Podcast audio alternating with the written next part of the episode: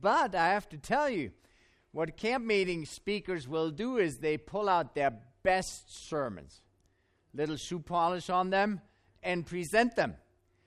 But um, I'm going to risk something this week. I'm preaching new stuff. I, am practically with with the series I'm, I'm presenting this week. I'm, I'm, practically inviting you into my kitchen. I'm I'm still chopping veggies. I'm roasting tofu on the side. Um,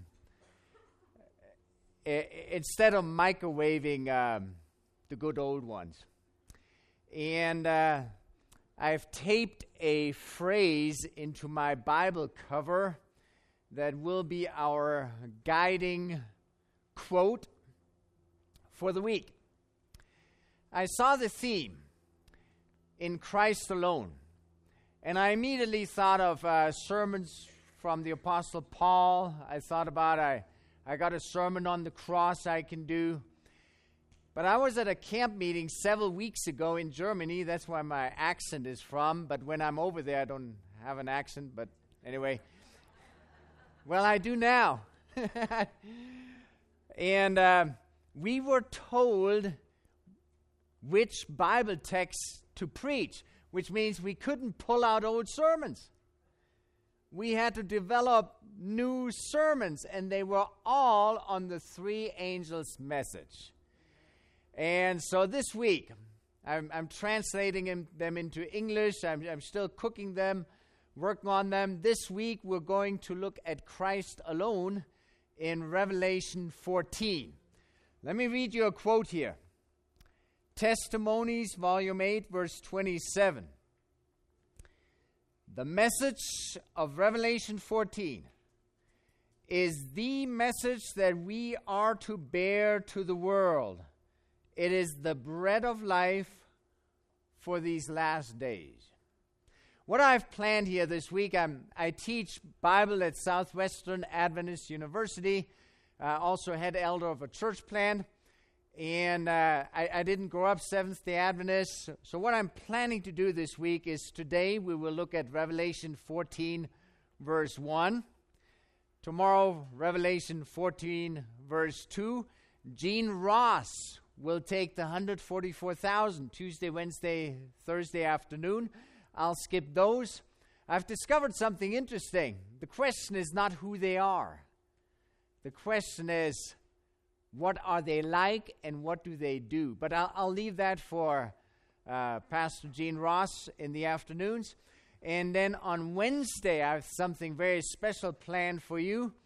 It's a 1.5 gigabyte PowerPoint presentation on the three angels' message fearing God, give glory to Him, and the role of creation in our message. Then on Thursday, we're going to go to DWI. Are you dwelling while intoxicated? Babylon makes all nations drunk. And are you sipping on the wrong juice? That's Thursday night. Friday night, I'm going to share with you. I, I was raised as a secular, postmodern, neo pagan teenager in Europe and a three angels message and Daniel revelation is not supposed to attract secular society to the message. I mean, researchers tell us you, you got to take it easy on prophecy. You got to present Jesus first. Now, think about that Jesus first and then the prophecies, like there's no Jesus in the prophecies.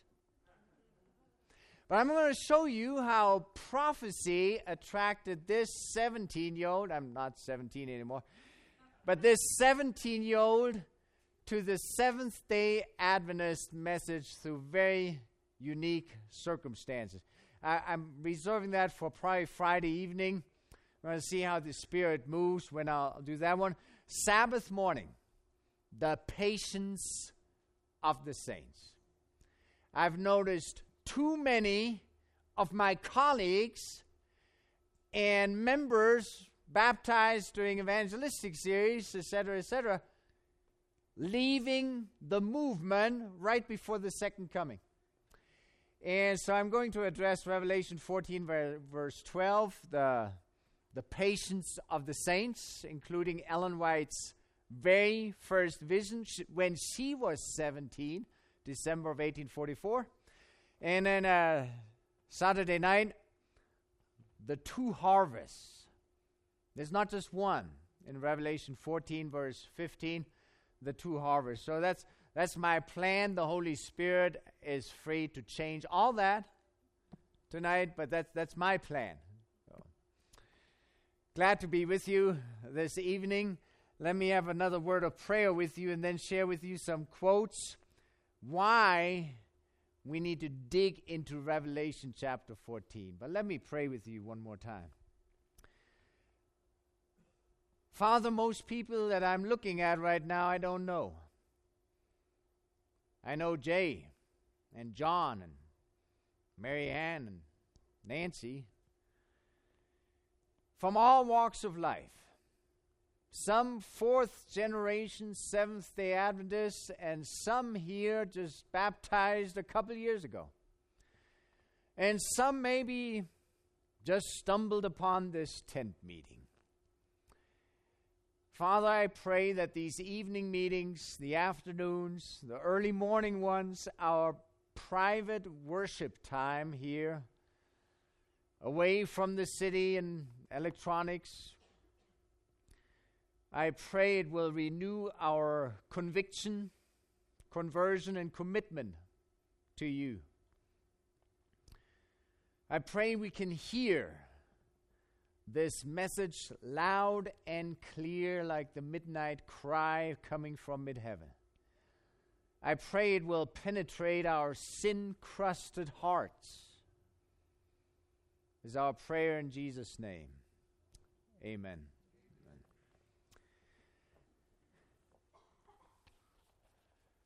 Salad and breadsticks? I got to read to you some quotes. Right right from the start. Okay? We're going to have a lot of Bible here, but I got to read you this. Uh, the first one is a Bible quote, Revelation 22, verse 10. And he said to me, Do not seal the words of the prophecy of this book, for the time is at hand.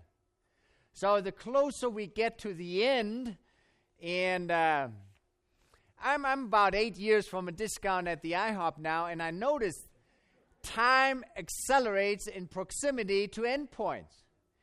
And the verse is saying that as we approach the end, the book for sure will be unsealed. Now, listen to this. Letter 87, 1896, or Evangelism, page 195. Now, I, I did not grow up Seventh day Adventist. I, I stumbled upon this church the workings of the Spirit later in life. There's a reason why I quote Ellen White.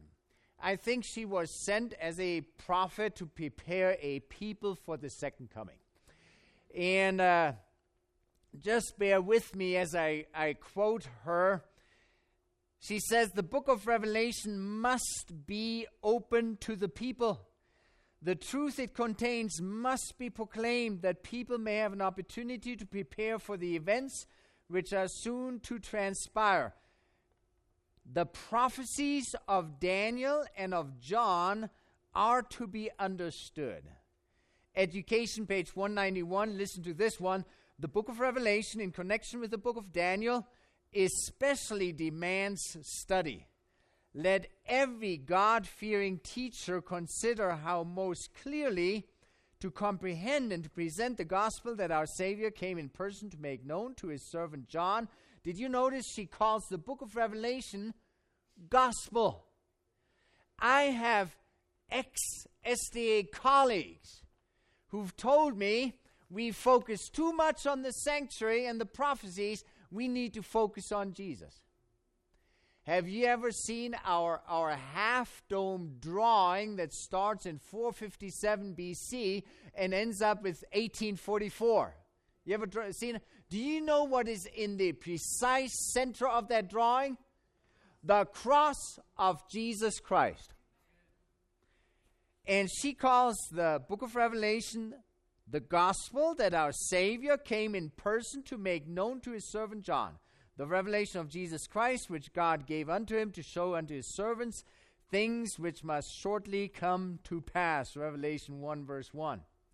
Notice that the book was given not to the PhD scholar, not to the professor in his office. The book was given to people who are servants of Jesus Christ. In Christ alone will we understand the book.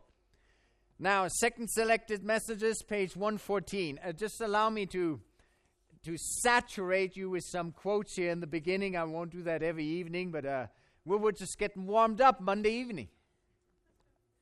Second selected messages, page 114. Men must themselves be under the influence of the Holy Spirit. I've seen men under the influence, not under the Holy Spirit, but we're going to talk about that on uh, Thursday, the, the wine of Babylon. But here she's talking about under the influence of the Holy Spirit in order to understand the Spirit's utterances through the prophets. These messages were given not for those that utter the prophecies, but for us who are living amid the scenes of their fulfillment. When I got my doctorate, and that's probably the only time I'll mention that, here I'm Ingo. It's bingo without a B. I N G O, Ingo. But when I, wor- when I worked on my doctorate, I had a professor there who said the book of Revelation was only written for the first century Christians. Not the case. This was written for us now. Every generation is potentially the last generation before the second coming. So we, we need to listen to it. There is need of much closer study of the Word of God, especially should Daniel and the Revelation have attention as never before in the history of our work. Testimonies, Volume 6, 128. Took me two years to read all those nine volumes. the fifth one is thick. But you keep at it, turn every page every morning, and you'll get through it. it it's a slap in the face and very comforting the same time to read those testimonies. Volume 6, 128, the third angel's message. The great te- testing truth for this time is to be taught in all our institutions. God designs that through them the special warning shall be given and bright beams of light shall shine to the world. Time is short. The perils of the last days are upon us, and we should watch and pray and study and heed the lessons that are given us in the books of Daniel and Revelation. About 15 years ago, a church asked me to discuss prophecy every Sabbath during Sabbath school time, have a special Sabbath school. And I thought, how am I going to fill five, ten minutes, which they wanted me to do every Sabbath on last day events?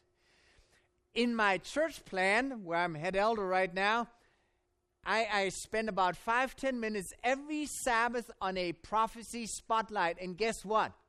I have too much material now. the, so much happening in, in regards to prophecy and things happening in the world. Testimonies to Ministers, page 114. When the books of Daniel and Revelation are better understood, believers will have an entirely different religious experience. They will be given such glimpses of the open gates of heaven that heart and mind will be impressed with the character that all must develop in order to realize the blessedness which is to be the reward of the pure in heart. Wow. Watch this. Page 116 Testimonies to Ministers. Those who eat the flesh and drink the blood of the Son of God will bring from the books of Daniel Revelation truth that is inspired by the Holy Spirit. They will start into action forces that cannot be repressed. The lips of children will be open to proclaim the mysteries that have been hidden from the me- minds of men. I was tempted to go to the uh, right out here, the primary tent, but, but I was supposed to be here. Do you know she's saying one day primary will take place in here and the adults will still be listening? It has happened before in the Millerite movement. Check it out Sweden, Denmark, Norway, Scandinavian countries. Eight years we're proclaiming the truth. We are standing on the threshold of great and solemn events. By the way, my wife told me to take my sports coat off. I'm dressed one step from me mowing the yard. So I'm, I'm dressed for camp meeting. But, but uh, this is casual for me, okay? I don't know what I'll do Sabbath morning, but many of the prophecies are about to be fulfilled in quick succession. Every element of power is about to be set to work. Past history will be repeated.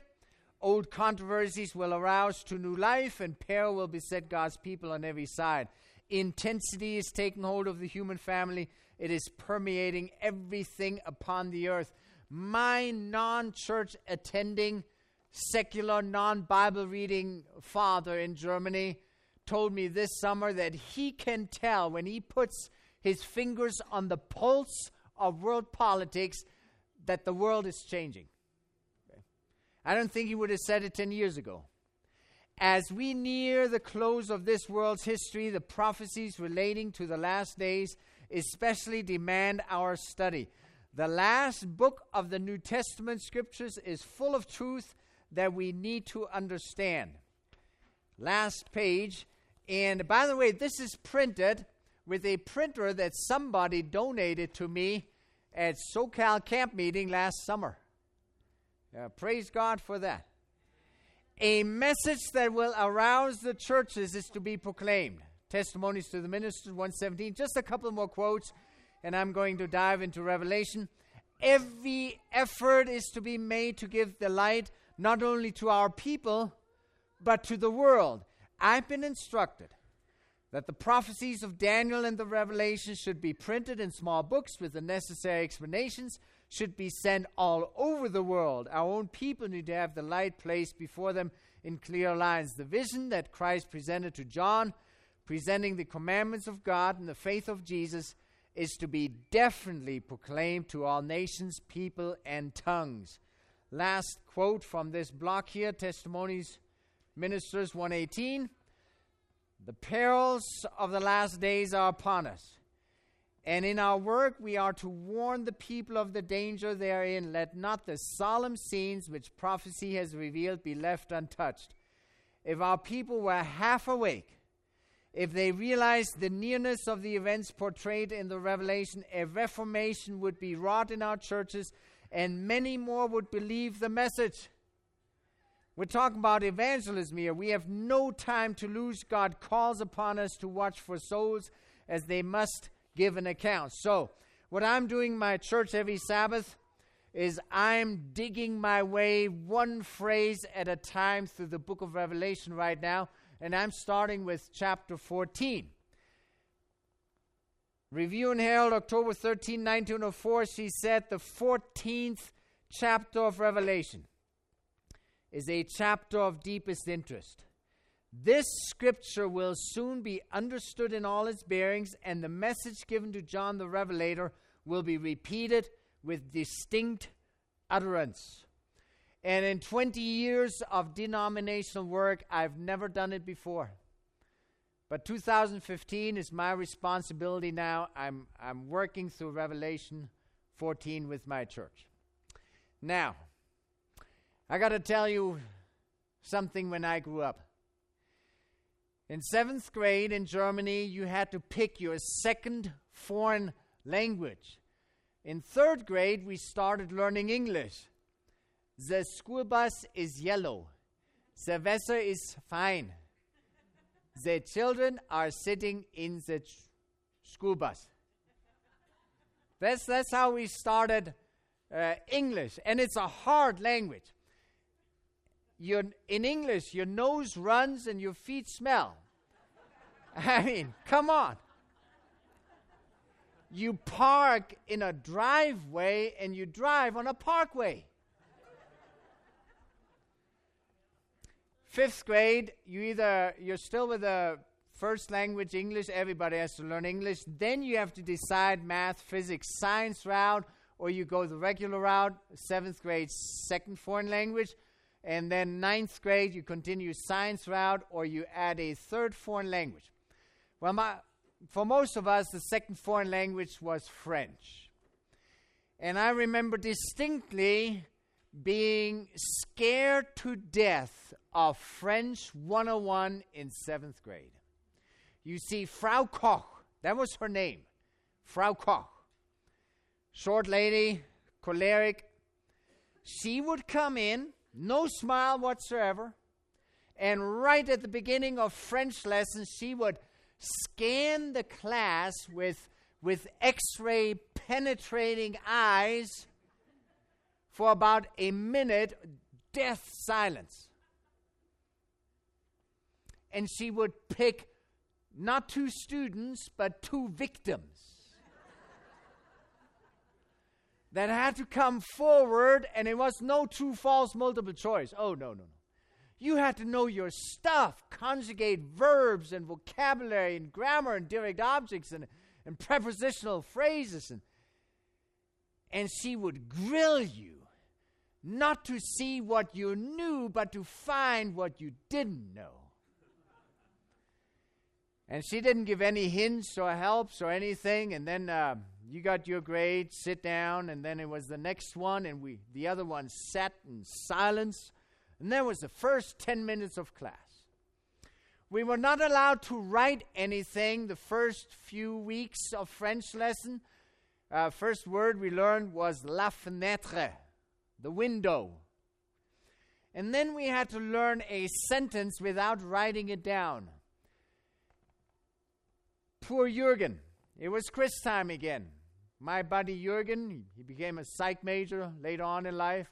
He was called forward and Frau Koch asked him to write on the chalkboard. We, we had chalkboards back then. Was asked to write on the chalkboard the following sentence. Jay, are you ready? Right here. And I even misspelled this one. Oh no! Is Frau Koch here? There, there's a hyphen right between the T and the C. But the sentence that we were asked to write on the chalkboard during the quiz, where there was one student named Jürgen, was qu'est-ce que c'est. Now you see how it's spelled. Think about writing this without ever having written down the sentence. In French, we joke, we write sausage, but we say cheese. Know, it doesn't sound anything like the word looks like. No. Qu'est-ce? So here's Jürgen standing at the chalk, chalkboard and he starts with a K. Bad mistake. Kess, K E S S, and then something. Well, he um, he got a zero. Sit down. Next student, qu'est-ce que c'est? We couldn't do it. And how do you spell qu'est-ce que c'est in French? Sit down. Two zeros in one day. Frau Koch was not very happy. Next class period. Jürgen got called up front again. And Frau Koch told him, Jürgen, write on the chalkboard, qu'est-ce que c'est? Second chance. You're Americans. You get three strikes. We got two. two strikes and you're out. He couldn't write it. Two zeros in a row. And then, you know, I, am going to have to stereotype. You know the, I'm stereotyping. Do you know the 4.0 girl type that's going to go to med school? yeah, Frau Koch, she had enough. She called one of those girls up who wrote Qu'est-ce? You know, 4.0, 100%. And she looked at the rest of like, she can do it. What's wrong with you? Okay. Now, do you know our psychological strategy? This is Book of Revelation. I, I'm, I'm coming there in just a second. Do you know our psychological strategy to avoid being called up front? What do you think we did in class when Frau Koch came in to avoid getting called up front? Exactly. look down, look out the window, you know, pretty good day. I did my homework. You don't have to call me. I know this stuff. But we, we did not make eye contact. Because eye contact meant that Frau Koch might have an idea to call up Ingo, which she did.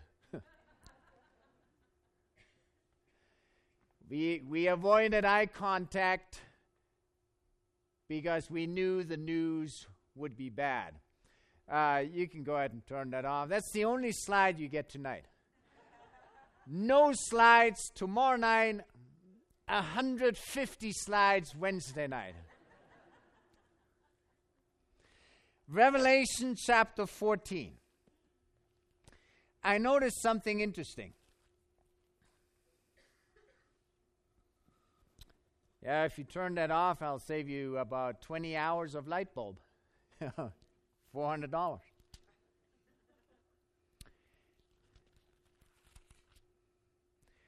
Before I read to you Revelation chapter 14, verse 1, do you know what is happening in Revelation 12 and Revelation 13? If you glance over Revelation chapter 12, I'm not going to pick a particular verse, but uh, my eyes just catching um, verse 2. There's a woman crying in labor pain.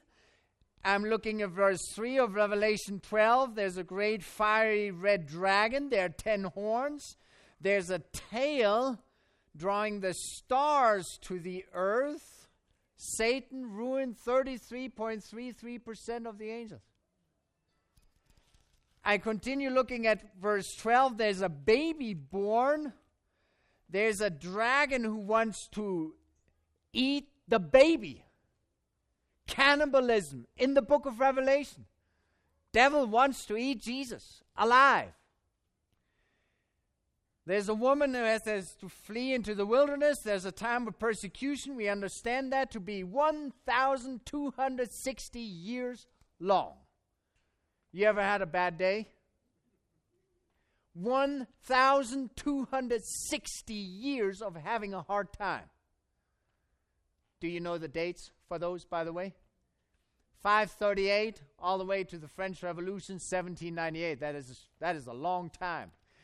I, I keep looking here. There's a dragon who has the audacity to fight against Jesus Christ himself. Michael. Michael is Jesus' name in, within the great controversy. I know that's debated, but uh, then there's a dragon. Then there's a devil. Then he's called Satan. Then there's the entire world that is deceived. Angels cast out. There is persecution to the point of death. I read the words dragon, wrath, enraged, make war. Then I go to Revelation 13, beast rising up out of the earth. Europe. Thank you very much. Out of the sea. Then there's a beast. Then there are heads. Then there's a wound healed. Then there's dragon worship. Then there's blasphemies. Then there's a reminder of the 1260 years, worded as 42 months. Um, I see the word killing, killed with a sword. Then one beast is not enough. Revelation 13, verse 11, there's another beast coming out of the earth, two horns, speaks like a lamb. Well, it looks like a lamb, but speaks like a dragon. Total deception. Authority, uh, 13, fire coming down, 14, uh, an image, a sword, death penalty, mark of the beast. And then we end up in verse 18 before we get to chapter 14. Here's wisdom. Let him who has understanding calculate the number of the beast, for its number uh, is the number of a man. His number is 666. By the way, I hear a lot of fancy interpretations now that 666 is one number short of 7, and it's a trinity, three times the, the number 6. That doesn't really work because the, the text says it is 666. It is not 6 and another 6 and another 6. It is 666. Our traditional interpretation still works, I think. But, but if you take a look at Revelation 12 and 13, by that time I'm wondering if John is saying, I don't want to look up anymore. I don't want to make eye contact because it is bad news, bad news, bad news. And in Revelation 12 and 13, it goes from worse to worse. And, and before things will get worse, they're going to get worse. That's Revelation 12 and 13. It's bad. It is war. It is death penalty. It is Jesus attacked, and it lasts 1260 years. And before the end, it's going to get worse again. I don't want to look again. But I want to show you a secret here. And, and God is gracious in the book of Revelation. Revelation chapter 14 is not the final chapter, but before the final chapter, he shows us the final chapter. Do you know what God is doing in Revelation chapter 14? He allows us a peek behind the curtain. He allows us to take a look at the last chapter, and when things could not get worse, he tells John, I want you to take another look. And watch what you see before the book is even coming to an end. An encouragement in the midst of a total crisis. And I think what John is describing here globally happening is good news for our personal lives. At the moment when you do not want to take another look, Jesus says, I want you to take another look. And lo and behold, do you know what John sees next? Revelation chapter 14, verse 1. Then I looked. When life has served so much harsh, hardship and pain that I didn't want to take another look. But Revelation 14, verse 1 says, Then I looked and behold. And when Revelation says, Behold, that is like taking a highlighter 72 font, bold print, red flashlights, saying, Pay attention to this. I know it's been dark the last two chapters. But God is turning on the spotlights, and it says, Then I look, comma, and behold, comma, and what does he see next? A lamb. The lamb. If you think it can't get worse, you've been surrounded by the dragon. The devil is after you, and the lights are turned off. I want you to take another look. And right in the center, in the heartbeat of Revelation here, I mean, the great controversy is raging, chapter 12 and 13, ending with 666. God says, I want you to see Jesus. Now, here's something interesting. What is the Lamb doing? Standing. We're going to take this thought by thought, phrase by phrase. Well, we're not, we're not going to take the time right now. We're very dangerous. You, you left me without a clock. We're not going to do it, but if you look through the book of Revelation, do you know what happens to the lamb in the rest of the book of Revelation? The lamb that is slain, not standing. Everywhere else, the lamb is slain, and it looks like it is over, and the lamb is finished. You went to the sanctuary with the lamb as a sinner. What happened to the lamb? It died. Not only that, it got cut up.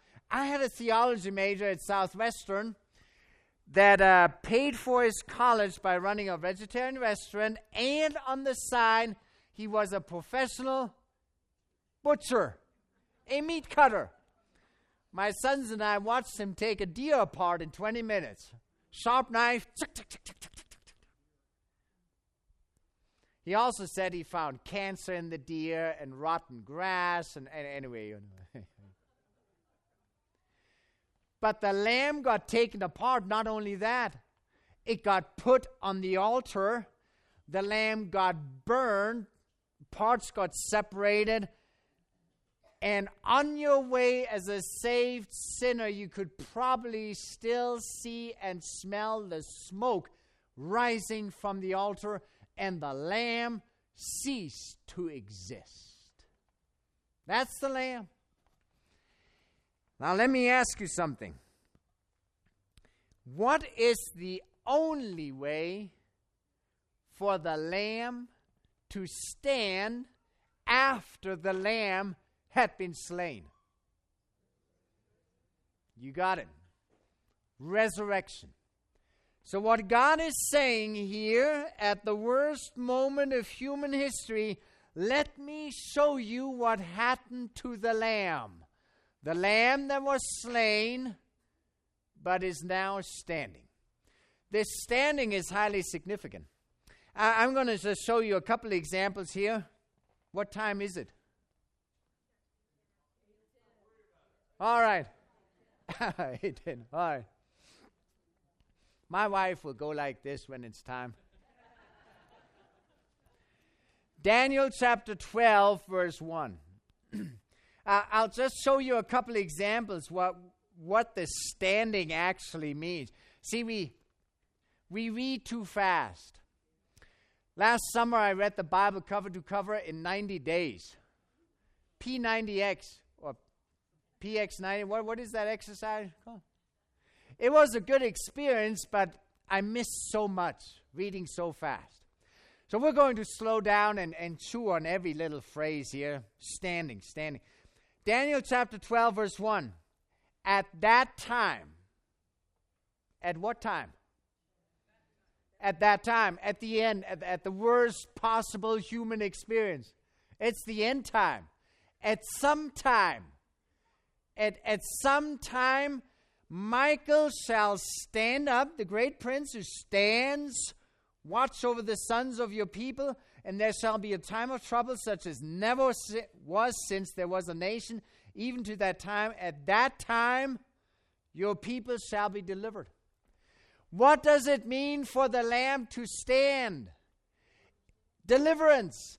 It is God saying at some point, enough is enough. I'm going to stand up for you and I will put an end to the human misery and to the entire sin problem.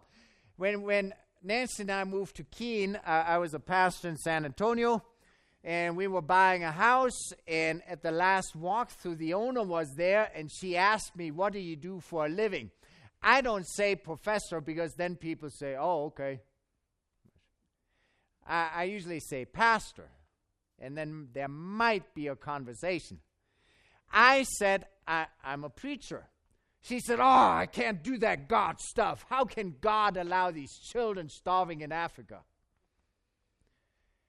Yeah, we need to do everything to defeat the children in Africa, and I can promise you what? God does not want children starving in Africa or in the United States or in Germany. And at some point, God will say, no more starving children in Africa.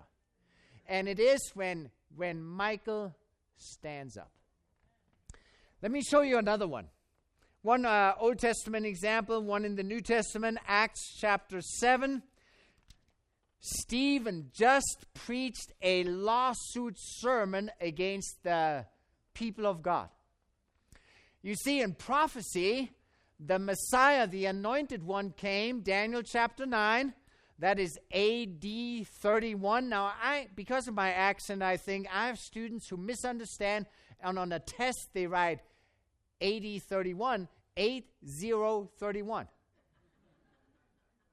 and, and then I have to explain A Anno Domini 31. That's the crucifixion. The Messiah coming is three and a half years before then, AD 27. And then God, in His mercy, said, I'm going to give them two three and a halves, adding up to seven. And in AD 34, After another three and a half years of, of preaching, Stephen preaches. The people of Israel are listening, and now they pick up stones and declare their own verdict. Now, watch what happens. Right at the moment of this preaching, Acts 7 51 you stiff necked, uncircumcised in heart and ears, you always resist the Holy Spirit, as your fathers did, so do you. Which of the prophets did your fathers not persecute? They killed those who foretold the coming of the just one, of whom you now have become the betrayers and murderers, who have not re- who have received the law by the direction of angels and have not kept it. When they heard these things, they were cut to the heart at the, the word pierced in, in Greek is you take a knife, you stab somebody and twist it a little. That's the conviction of the Holy Spirit. Happened to my life at the age of 17. Come back Friday night. I'll tell you all about it. They were cut to the heart, pricked.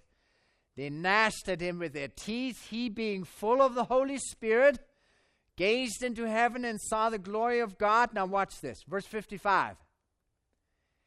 When Jesus died, he went to heaven to do what? Physically. Well, to, to sit at the right hand of the Father. To sit. Acts 7:55 what is, what is Jesus doing? Standing at the right hand of God. So we have evidence that at the moment of the stoning of Stephen, a, a prophetic time comes to end to an end, the 490 years from 457 BC all the way to 34 AD is 490 years. And Jesus rises as judge. You ever been to court?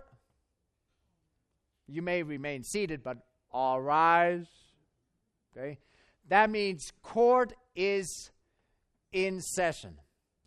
And what we find then in uh, the book of Acts, at the moment where Stephen is stoned, there's a verdict taking place, and the Son of Man is standing at the right hand of God. Do you know where the phrase Son of Man comes from? Daniel chapter 7 13, where Jesus approaches the Father in 1844 and moves into the most holy place. I'm serving you concentrated, OJ just add water throughout the week. All right? But the 1844 Son of Man is, is, is standing up and saying, I'm taking the gospel to the Gentiles. Back to Revelation chapter 14. I want you to notice something else. My sermon tomorrow, but I, am going to give you a, a little taste of it. I, I let you stick your finger in the dough and then I looked, and behold, a lamb standing where? Mount Zion. Where's Mount Zion? Israel. That's right. It's a part of Jerusalem. That's one option. In the Bible, Mount Zion can be the entire country of Israel, and Mount Zion can be what else? heaven and New Jerusalem. Now, watch this. I always thought it's all about Jesus, and it is. In Christ alone, period. Revelation chapter 14, verse 1 does not put a period there. I know about punctuation in English because I had to learn it in third grade. Comma, period. What comes after the comma and the lamb standing on Mount Zion? Don't miss it. Comma and what's the next phrase? With him. Now let me tell you a secret. Don't ever forget this. The lamb was slain. And in the book of Revelation, chapter 6, verse 9, there are souls under the altar. Those are slain martyrs. They're dead, but their voice still speaks. They cry out, How much longer this injustice on planet Earth, God? They are slain with the same Greek verb that the lamb was slain. What happens to Christ will happen to Christians. And in the book of Revelation, chapter 13, during this persecution at 1260, guess what happened to Christians? They were slain, they were martyred. What will happen in the time of trouble? There will be people who will be slain. What happens to Christ happens to his people. But check out the comma. We always talk about the thief on the cross, and the comma is in the wrong place. You know, I promise you today, comma. Here's another comma. If there is a comma and Christ is no longer slain, but he stands, and there's a comma and it says, and with him, what does that mean? That means slain, as bad as it is, is never a period in your life, it is only a comma. What happened to Christ is what happens to Christians. And if he was slain and stands, we might be slain, but we can stand as well. On uh, Friday, I'm going to share a text with you, 1 Thessalonians chapter 4, verse 13. Do you know that text? It was my conversion text. 1 Thessalonians chapter 4, verse 13. Then I got to read you 13. I got to read you some quotes. But I do not want you to be ignorant, brethren, concerning those who've fallen asleep, one way or another, maybe even slain, lest you sorrow as others who have no hope. For if we believe that Jesus died and rose again, slain and standing, slain and rose again, even so, in the same way, math equals sign God will bring with him from the grave those who sleep in Jesus. For this we say to you by the word of the Lord. I'm saving the rest for Friday. What happened to Christ, Paul is saying, will happen to you. Now, I was studying my Sabbath school lesson a couple of weeks ago. Do you study your Sabbath school lesson? It was on Captain Naaman. And um, I'm, I'm reading the quote, and then my eyes got big. That's from just uh, three weeks ago. Captain Naaman. Prophets and Kings, page 590. Listen to this. God's faithful praying ones are, as it were, shut in with Him in Christ alone. They themselves know not how securely they are shielded, urged on by Satan, the rulers of this world are seeking to destroy them. There will be slain ones. But could the eyes of God's children be opened as were the eyes of Elisha's servant at Dothan? They would see angels of God encamped about them, holding in check the hosts of darkness. The faithful life, she says the word encamp, the faithful life of the Christian is a non stop camp meeting with angels camped round about you. My eyes got big. She says, as people of God afflict their souls before Him, pleading for purity of heart, the command is given take away the filthy garments, and the encouraging words are spoken Behold, I've caused thine iniquity to pass from thee, I will clothe thee with a change of raiment. Amen. Gift from God.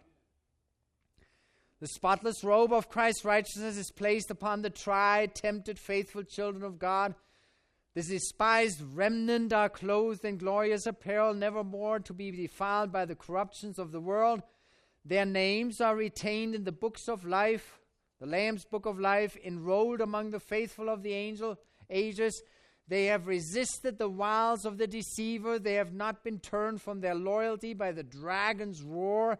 Now they are eternally secure from the tempter's devices. Their sins are transferred to the originator of sin. While Satan has been urging his accusations, holy angels unseen have been passing to and fro. Here it comes. Placing upon the faithful ones the seal of the living God. These are they that, guess what? Stand upon Mount Zion with the Lamb having the Father's name written on their foreheads. Direct quote from Revelation chapter 14, verse 1 and 2. Do you know what God is telling us in Revelation chapter 14, verse 1 and 2? If the Lamb made it, you will too one day. Do not give up. He is showing us the final chapter ahead of time. Now, I got to close on something. If that is the case, what do you think we ought to do before we behold him on Mount Zion in heaven? I got to show you something what happens when people behold Jesus Christ while they're still around on the ground. John chapter 1, ministry of Jesus. John chapter 1, 29. I'm, I'm thinking dark means end of sermon. That might be a good rule of thumb for me this week. John chapter 1, 29. That means I'll, I'll stop a little sooner every day. Maybe. John 121 The next day John saw Jesus coming toward him and said, Behold, same word from Revelation chapter 14, behold, the Lamb of God who takes away the sin of the world. Okay? Verse 34 I've seen, testified that this is the Son of God. Now, watch what happens when people behold Jesus Christ on earth. Verse 35 Again, the next day, John stood with two of his disciples. Now, he could have easily said, straightening out his tie, that's a good preacher too, but stay in my church. John is about to ruin his church membership. Whoever spoke before me has bigger ears than I do. I'll, I'll tighten it up tomorrow. John 136 looking at Jesus as he walked. Are you doing that every day in your life? Looking at Jesus as he walked. I got to tell you, my life is complicated. I got human situations in my ministry that I don't have an answer or a solution, a solution for. Don't know what to do. But I'm watching Jesus as he walked.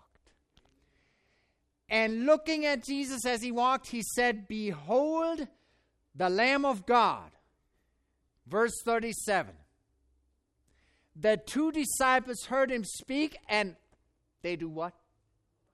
They followed Jesus. Beholding Jesus will change your behavior. Beholding Jesus on earth will change who you follow. Second step. You know the quote. By beholding, we become changed. I'm going to read that quote to you. It's too good to be passed up. Beholding changes our behavior. Beholding will change your identity. Listen to this Christ's Object Lesson 355. Looking unto Jesus, we obtain brighter and more distinct views of God, and by beholding, we become changed. Goodness, love for our fellow men becomes our natural instinct. We develop a character which is the counterpart of the divine character. Growing into his likeness, we enlarge our capacity for knowing God more and more we enter into fellowship with the heavenly world, and we have continually increasing power to receive the riches of the knowledge and wisdom of eternity. Case study Abraham and Isaac went on a three day journey.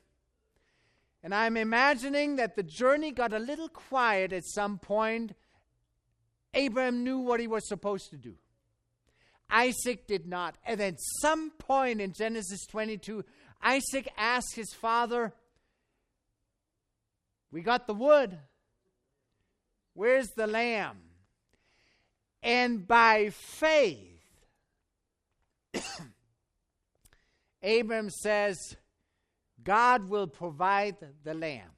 And I don't know if you've ever noticed in that story. It says in verse um, 8, I think, Genesis 2, verse 8, when Abram hinted that there will be a lamb that they could not see, but Abram knew that there had to be. The two, father and son, continued the God defined journey together all the way to the end. We cannot fully see it right now, the Lamb, but by faith, trusting God, He will provide the Lamb. He did on the cross, He will at the second coming. You can continue the journey all the way to the second coming. Matthew chapter 5, verse 8. Blessed are the pure in heart, for they will see God. And somebody during the ministry of Jesus Christ had that opportunity face to face, and they missed the moment. John chapter 19, verse 5, and then I'll pray with you. Pilate went before the crowd and announced, Behold, he got the word right, the man. He only said the man. And he had five minutes, an hour to ponder Jesus Christ as he walked. And he let the crowd decide instead of making his own decision. And he stands before the crowd and he says, Behold, he got the behold right, and he got the man right, but he did not follow his convictions. I want to pray tonight. I, I don't know how long you've been Seventh day Adventist, or if you're Baptist, Catholic, or a quiet closet atheist. I don't know you. But I pray, heaven forbid, you replay the mistake of Pilate having an opportunity standing before Jesus Christ and missing the Messiah. I'm not calling anybody forward. You're not filling out a card as far, far as I know. You're not signing up for anything. But if you'd like, you can hide in the crowd, but quietly cry out to God and say, God, I would like to behold Jesus Christ. Thank you. No signing, no coming forward. Quietly, where, where you're sitting, you're going to stand. Because the book of Revelation said we, at one point, will stand. Why not practice it now? And if we're going to behold the Lamb standing on Mount Zion in the future, maybe you can start beholding Jesus Christ on a sawdust ground underneath a tent. Let's stand together and pray that we can behold Jesus Christ even before the second coming. Father, we stand before you. We've watched a lamb standing on Mount Zion. We saw you stand at the moment of Stephen's stoning. We read about Michael standing up for his people. And now, in turn, in thankfulness and eternal gratitude, we stand before you. As an appeal, as a pledge, as a sign that we would like one day not stand on the beautiful grounds of a Tahoe, Tahoe campground, but quote, Bible quote, stand with him on Mount Zion. I'm not praying for the 20, 30 year church member, fourth generation, solidly grounded in the doctrines and a devotional time every day. I want to specifically pray right now for the struggling soul hiding among a bunch of Adventists here during camp meeting, but not settled in their faith in you. Father, at this moment, I pray for a conversion in the heart. A quiet conversion that at some point will be visible, but not right now. Secretly, a change taking place in the eternal destiny of a fellow human being is my prayer right now. Struggling soul, I'm praying for you. Surrender. Standing before Almighty God, saying, Take my eternal destiny, take my life and death. Thank you for settling it on the cross, and please allow me to stand in the resurrection with the other faithful believers. Father, there's somebody here. Let your Holy Spirit move, unbeknownst to us between them and God, changing from hell to heaven. Thank you, Jesus. Thank you for granting us a glimpse, a pulling aside the curtain of what the future will be. Humanity saved, those who believe, standing with the Lamb one day. And all we can say with not much to offer except filthy rags. Thank you, Jesus Christ. In Christ alone we stand, and in Christ alone we pray. Amen.